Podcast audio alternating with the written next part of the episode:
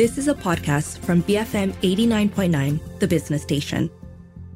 The BFM Breakfast Grill, connecting you to top people and ideas, powered by U Mobile, Malaysia's number one 5G network.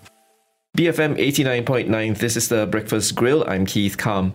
Depending on how old you are, Bank Simpanan Nasional or its ancestor, the Post Office Savings Bank, was probably the first savings account you ever opened as a kid. It certainly was mine, and I remember opening it when their officers came to my primary school to help pupils learn to save money. BSN itself was born from an Act of Parliament in 1974. Its aim is to fulfill the social objective of raising savings rates and savings awareness among school children and the young. Today, apart from its physical branches, BSN also appoints banking agents from amongst owners of establishments in the local community like your Kedai Runcit, petrol stations, and mobile phone top up shops. Today, we speak to its CEO, Jay Khairil, on the challenges the bank faces in light of advancements in tech and how savings habits have changed over the decades. Good morning, Jay. Welcome to BFM. Good morning, Keith. Thank you for having me. It's good to know that you are our customer. are you still a customer? I still I am. I still am, actually. Okay. Yeah. I mean, there's, there's a whole conversation we can have on the power of compounding interest, but that's for another day. okay, all right, no worries. As far as BSN's mandate is concerned, it stipulates that you guys operate on a dual business objective. You serve small savers and you also have commercial businesses to keep you sustainable, like loans and mortgages. Mm-hmm. Perhaps you could just give us an overview of how you navigate this national service versus making money. Let me probably just start by, you know, going a little bit more about what we do today mm-hmm. right, in BSN. So very briefly, we operate exactly like how a mainstream commercial bank would operate. We care in extensive ways our balance sheet, our capital adequacy, our liquidity requirements. On that aspect, we are significantly similar. Right. Now, the key difference is, of course, our mandate to serve the underserved and unserved. You mentioned about the post bank. We still mm-hmm. go to schools.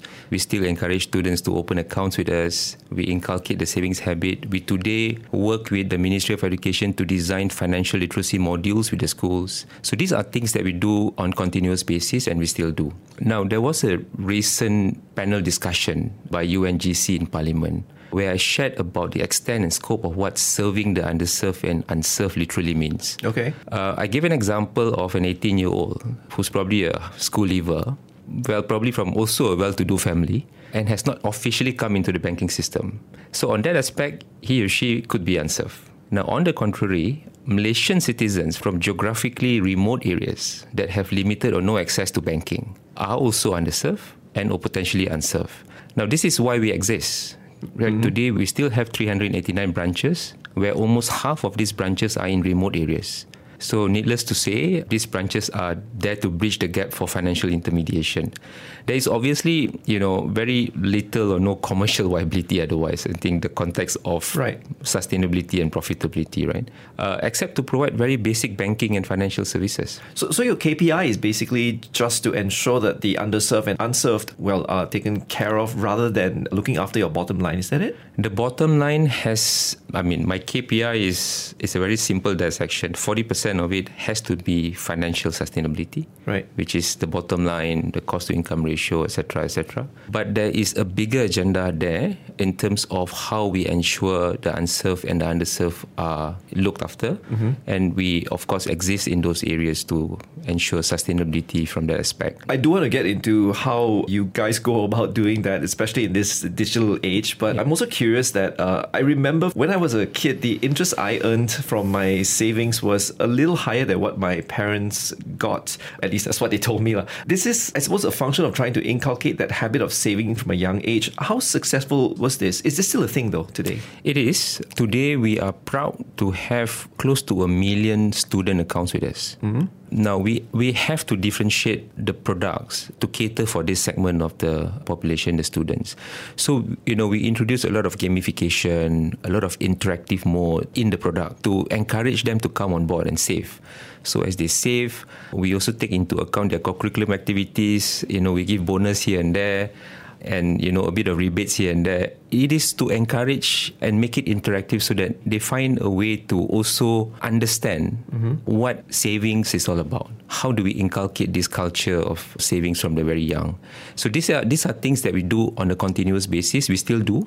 Yeah. Of course, rates, we try as much to differentiate them, not by a large amount, I would say, but there is differentiation. Just an incentive for them. Just an incentive for them. It's more intended to educate. So it's more intended as an education intervention for them to know uh, at a very young age what financial management is all about. So those are activities that we do with schools. I also remember your premium savings certificates. That's quite a decent incentive for people to want to save. Uh, what's the take up rate today? Is it still as popular as before? It is still very popular. So of course we have enhanced it. Today we also pay dividend. So in the past it's purely you know on the hope of winning uh, the BMWs, the Mercedes, etc. The prizes. Today we do introduce uh, we call it SSP Premium or Platinum, uh, where if you keep a certain amount for a period of time, you get to also enjoy a good dividend rate. That's not very Sharia compliant, is it? When you get to win a car, a BMW, for example, I mean, it's almost like buying a lottery ticket. Oh no, it's not. Uh, so it's it's totally Sharia compliant. What differentiates this is the pool of the does not come from the savers, right? So it comes from the bank. Right. So the bank provides that pool of prizes, and we have gone, you know, to a very extensive detail to ensure that it is Sharia compliant. It is totally Sharia compliant. I want to shift the conversation to, um, you know, there are three units under BSN, one of which is the life insurance arm, Gibraltar BSN Life Berhad. Now it's known as FWD Insurance BSN Berhad. And this is after the Hong Kong based FWD group acquired a 70% stake in Gibraltar. This means FWD's entry into Malaysia's insurance landscape. Talk to me about this business proposition. What does BSN bring to the table? What can you do with a 30% stake? So we are a distributor. We partner previously Gibraltar and now FWD. And FWD, it's a very exciting and very aggressive insurance company that is uh, coming Yeah. on board. They have plans to even do IPO in Hong Kong. We have had series of discussion with them in terms of as a bank, how do we distribute better? So of course, when we speak to our partner, our insurance partner, we tell them, look, it must cater to our segment of our population the segment of our customers. Majority of them are B40. Uh, so we cannot have products that are, you know, usually catered for the mass affluent, right? And protection coverage awareness is still something that the country can improve on. So we have to do this collaboratively together uh, with FWD to encourage people to have that awareness and to have very low entry point. So we, we have products like, you know, 60 ringgit premium for a year and it gives of course the coverage will not be fantastic but it's a good starting point uh, it's a good awareness point so we do a lot of interaction that way with our insurance partner to make sure that you know insurance is not just for the mass affluent it is also for the lower segment of the community The partnership with Prudential prior to this, did that not work out? Did it not meet its KPIs? Is that why there was a decision to shift? Not exactly. I think Prudential America obviously has different business strategies and all, and they decided to, you know, not continue with their business in Malaysia. Of course, uh, then we we were out in the open looking for potential suitor, and FWD was, you know, on board th- this this collaboration. What do we know about the uh, IPO in Hong Kong? There's not much news of it since it was hinted at earlier this year. I don't know exactly, but I think it's moving really well. From the last I heard, you know, from my counterparts in FW, it's moving really well. Uh, I hope to see them, you know, be successful in whatever endeavor it is. Yeah.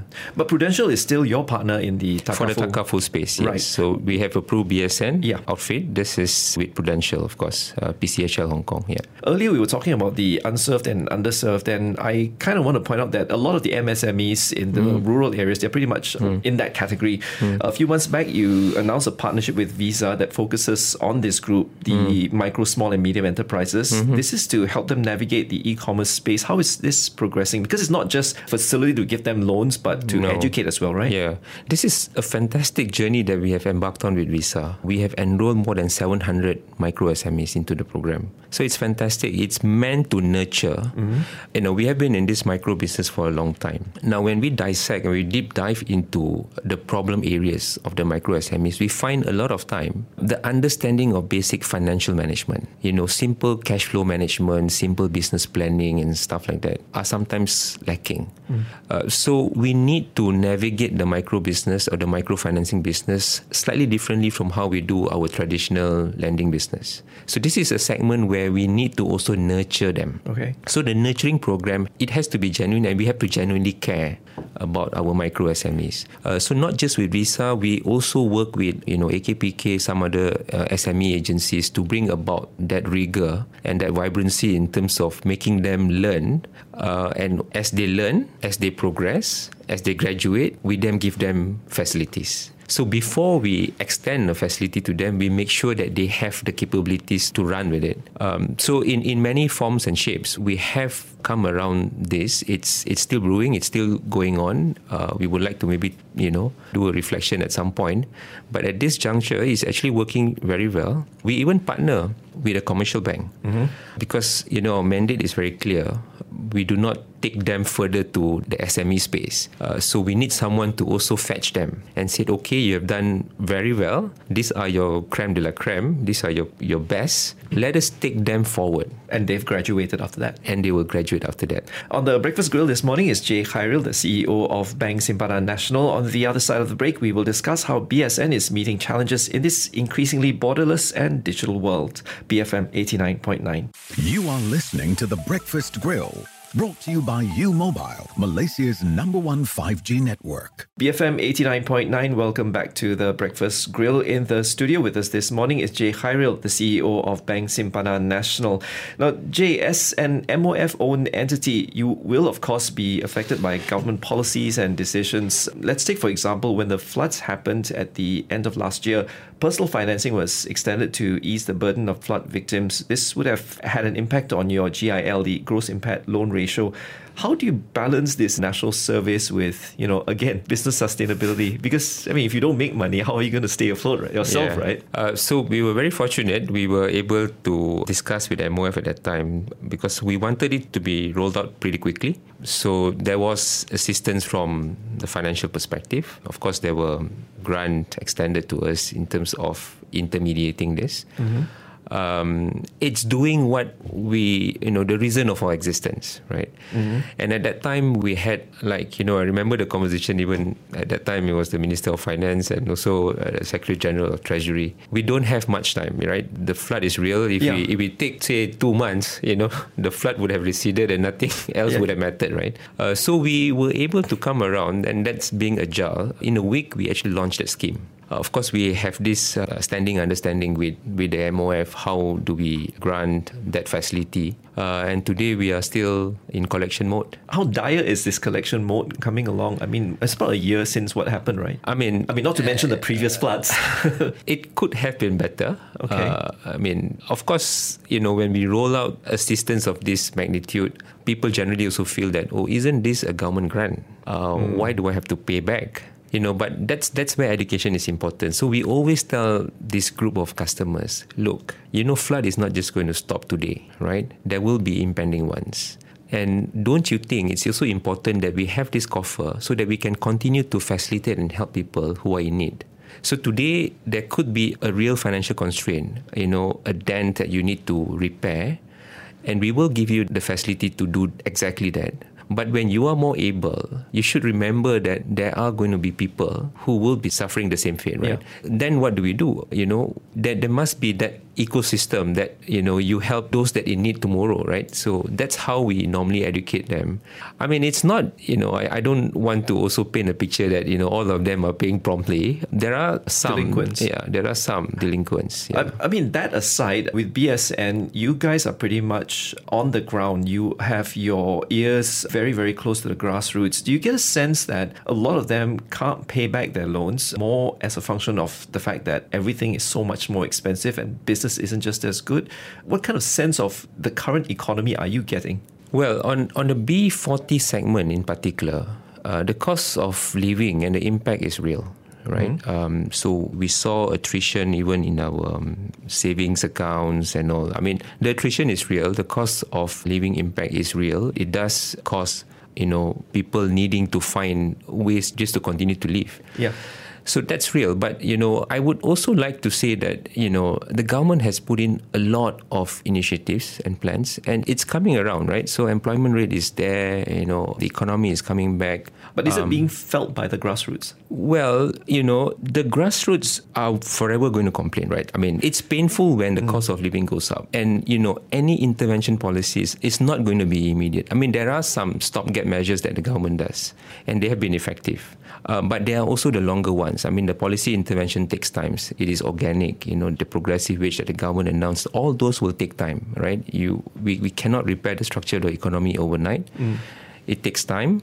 Uh, but we all need to also, you know, partake in our earnest ways, not only asking what else can the government do and give us, we also must ask ourselves, how have we been productive over the period and how are we able to also help? I, I, I can't help this might have an impact on your profitability. Would there come a time when you would have to say, or BSN would have to say, you know, I think we need to reassess our costs and what we need to do? And also, what do you need to do if it comes to that? So, okay, on that part, the cost to income ratio is high, Yeah. right? One of the highest in the industry. I'm not shy to admit that. Uh, but it's also because we are cross subsidizing a lot of our initiatives, a lot of our mandates as we move along. So, there is a genuine need for us to, in a way, inverted commas, modernize the bank, right? So, we need to do, you know, cost to income ratio, yes.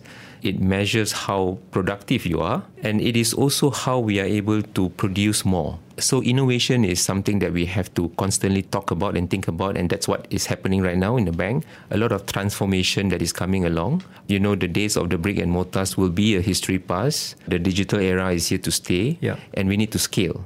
So, you know, every time we need to scale, there is that technology hindrance, right? The technology cost is not cheap. It comes with a bomb. And we need to do that in a very measured way. We need to know how do we move the dial and not rush into things and not knowing what's the impact to us. So all those things, you know, whether we go more into traditional lending, you know, NII is impacting Yes. all banks, NIM is compressing, those things affect us as well. We of course look at into, you know, other areas of revenue generation like fee base, you know, our wealth products, etc., etc. So those things, to, you know, we have launched our gold account very recently. Uh, so that has also gained very good traction. We are reviving our agent bank model. Not that we won't exist in all places in, in Malaysia, but we want to be able to partner with someone to at least make us more agile, right? Because it is still very device centric, and device centric means technology headache. So we need to find a partner that says, look, I'll hmm. take away your technology headache. You do what you do best, which is to serve. Not to be a person who keeps wanting to point out the bad news, but you know, interest rates have gone up 125 Of course, basis points since 2022. Yeah. I was just wondering which sector has been struggling to repay their loans with the bank. So, okay, 60% of our financing customers are B40, right? And a large portion of my financing book is on mortgage. Of course, we see the strain initially, but people were making adjustments also to the new repayment amount and stuff, and also the cost of living impact, etc. So, that was real. We were, of course, you know, concerned on those numbers, especially it was escalating in the beginning, but it has normalized now, right? It has normalized now. Of course, the other area that we um, particularly concerned about is the micro financing book, right? That, of course, has the real direct impact, right? During the pandemic, you know, they almost could not sustain, right? So this is where we have to call them in, right? Don't be the typical uh, banker that says, "Hey, you know, you haven't paid your loans. We're going to come after you. We're going to repossess this, repossess that." But instead, offer the olive branch. You know, ask how would they be able to come back into business? What is the comfortable amount that they can actually offer to pay, and work out some kind of arrangement to allow them to come back on their feet Right. from a cash flow perspective. So that's that's happening. I'm I'm sure it's not just BSN. I'm sure all banks do the same. I They- they should, actually. Yeah, and Yeah. and Bank Negara is very steadfast. Yeah. Jay, just earlier we were talking about digital banks, right? And, Yeah. and Bank Negara did grant licenses to some of these institutions to reach the unbanked, underserved underserved and unserved community. Isn't that your mandate? it is, but let's go back to that example of the 18 year old, right? So, exactly where, you know, this is a space where isn't the more the merrier, right? Okay. It is, right? And you cut away technology, we have to be agile anyways, right? We have to be in the thick of offering our um, online solution, digital solution. All those things are something that we cannot avoid. We have to also be as much involved as that digital banks are in terms of offering. So it, it is a good disruption, if you ask me, accelerate all this online convenience to customers. But at the same time, uh, we we must always know the reason of our existence, right? Which is continue to make sure um, you know all the unserved and underserved are uh, look into. How, so how is the digitalization process with, with BSN? Does that mean you are not going to have as many physical outlets anymore?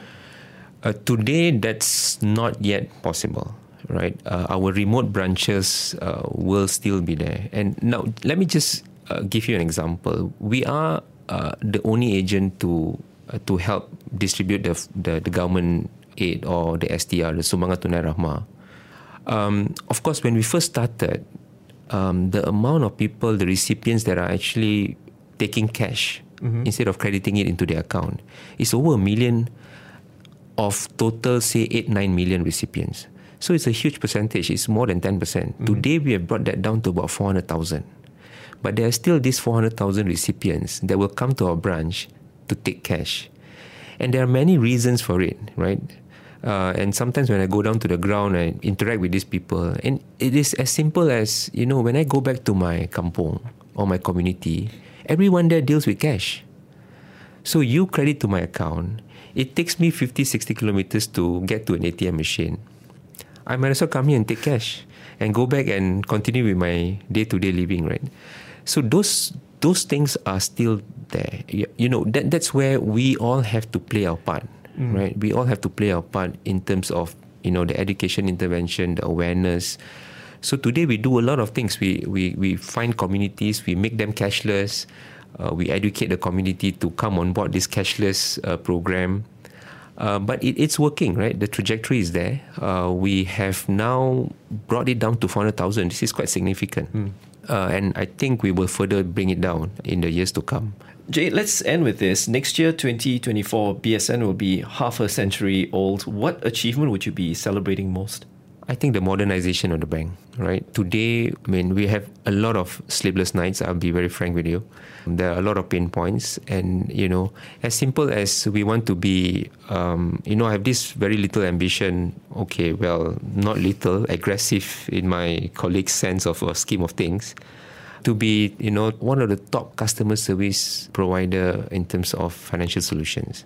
So I remember the day I went to the board and told the board, look, I have this ambition to be top 10, you know. Why top 10? Because that's where the mainstream banks are right? Because it's a very simple statement to make, but you know the nuts and bolts. There are so many things that you need to put in place. You need to look at your operations, you need to look at your processes, you need to look at your channels. You just basically have to revamp a lot of things. Right. So it's a very simple ambition, but it is not easy to do. But we need to have that ambition. Uh, so of course the board asked, "Where are you right now?" I said, "You know, I'm not shy to admit I'm 20th." You know, we all had a good laugh, but it was a very painful laugh. So that journey began that day. Today, fast forward, it's not been an easy two, three years, but we are now 15. So it's positive. You know, the trajectory is there, the process has begun, and we just have to continue to do what we do well better.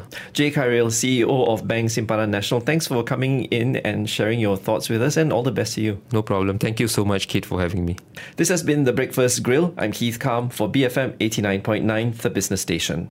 The BFM BFM Breakfast Grill, brought to you by U Mobile, Malaysia's number one 5G network.